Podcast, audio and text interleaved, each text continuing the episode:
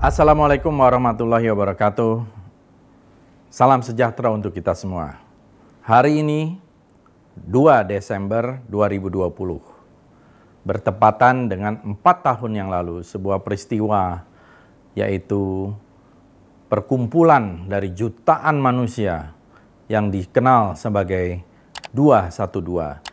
Tepat empat tahun yang lalu, kali ini dilakukan semacam reuni tetapi di tengah pandemi COVID-19, reuni itu dilakukan secara terbatas dengan 100 orang dan sebagian juga berada secara virtual.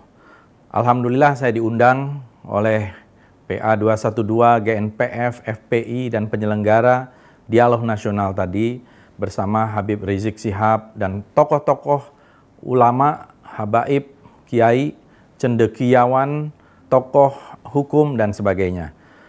Saya melihat bahwa gerakan 212 yang dimulai melalui juga satu gerakan yang disebut sebagai 411 ketika itu atau 4 November 2016 dan saya hadir di sana ikut bersama dengan Habib Rizik di mobil komando ketika itu dalam menyuarakan aspirasi masyarakat ya dan saya menyaksikan lautan manusia jutaan manusia hadir untuk menyampaikan keinginan mereka terhadap penegakan hukum yang kita lihat waktu waktu itu sangat lemah, terutama dalam soal penistaan agama.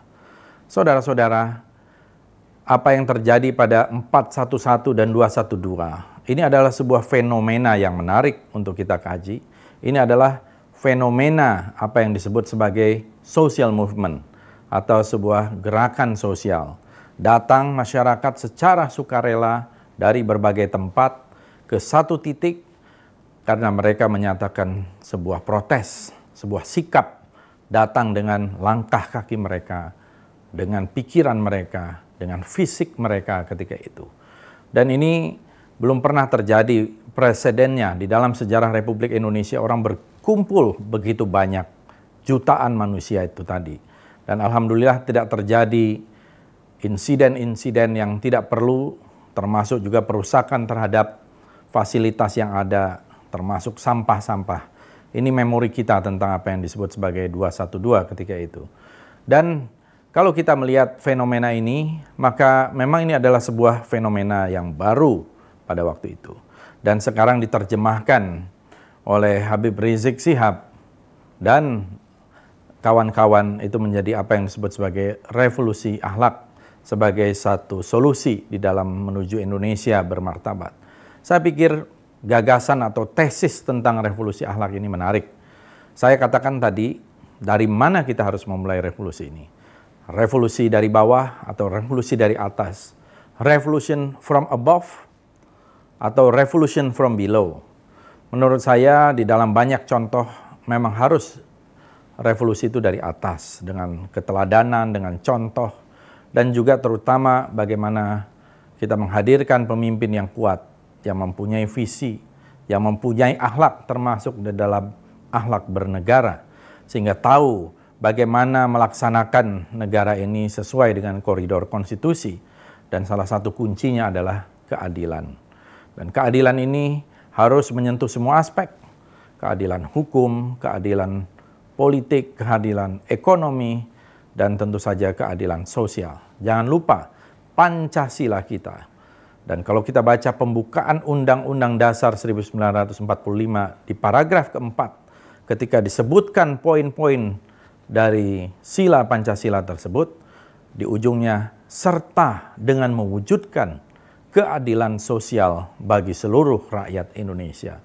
Jadi keadilan sosial bagi seluruh rakyat Indonesia bukan saja bagian dari butir Pancasila, tetapi juga sebenarnya merupakan tujuan dari yang sebelumnya itu, supaya kita bernegara ini betul-betul bermanfaat.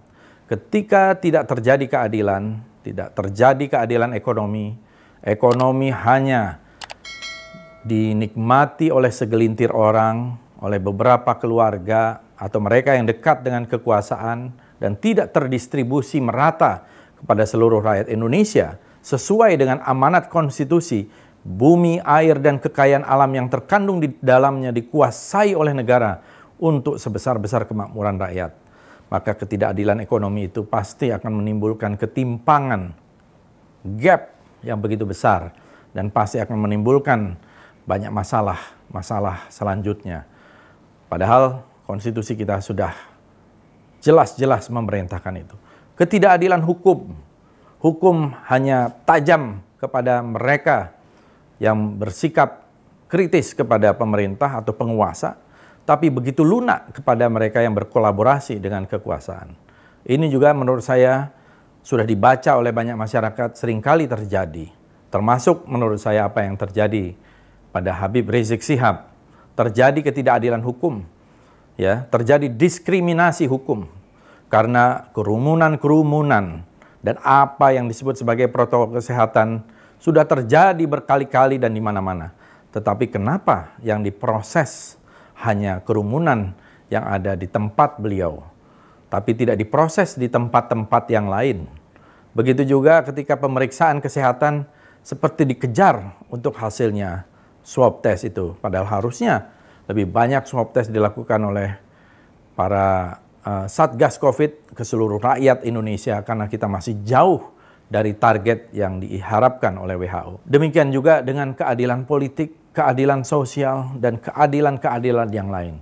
Inilah yang saya kira harus segera kita evaluasi sebagai bangsa dan negara kita dan revolusi akhlak yang digulirkan oleh Habib Rizik Sihab menurut saya relevan sebagai momentum untuk melakukan evaluasi secara keseluruhan kalau kita cinta, kalau kita tetap cinta kepada negara ini, dan kita cinta dengan kedamaian. Itulah saya kira refleksi saya terhadap empat tahun 212 pada 2016 dan kini kita berada di tahun 2020.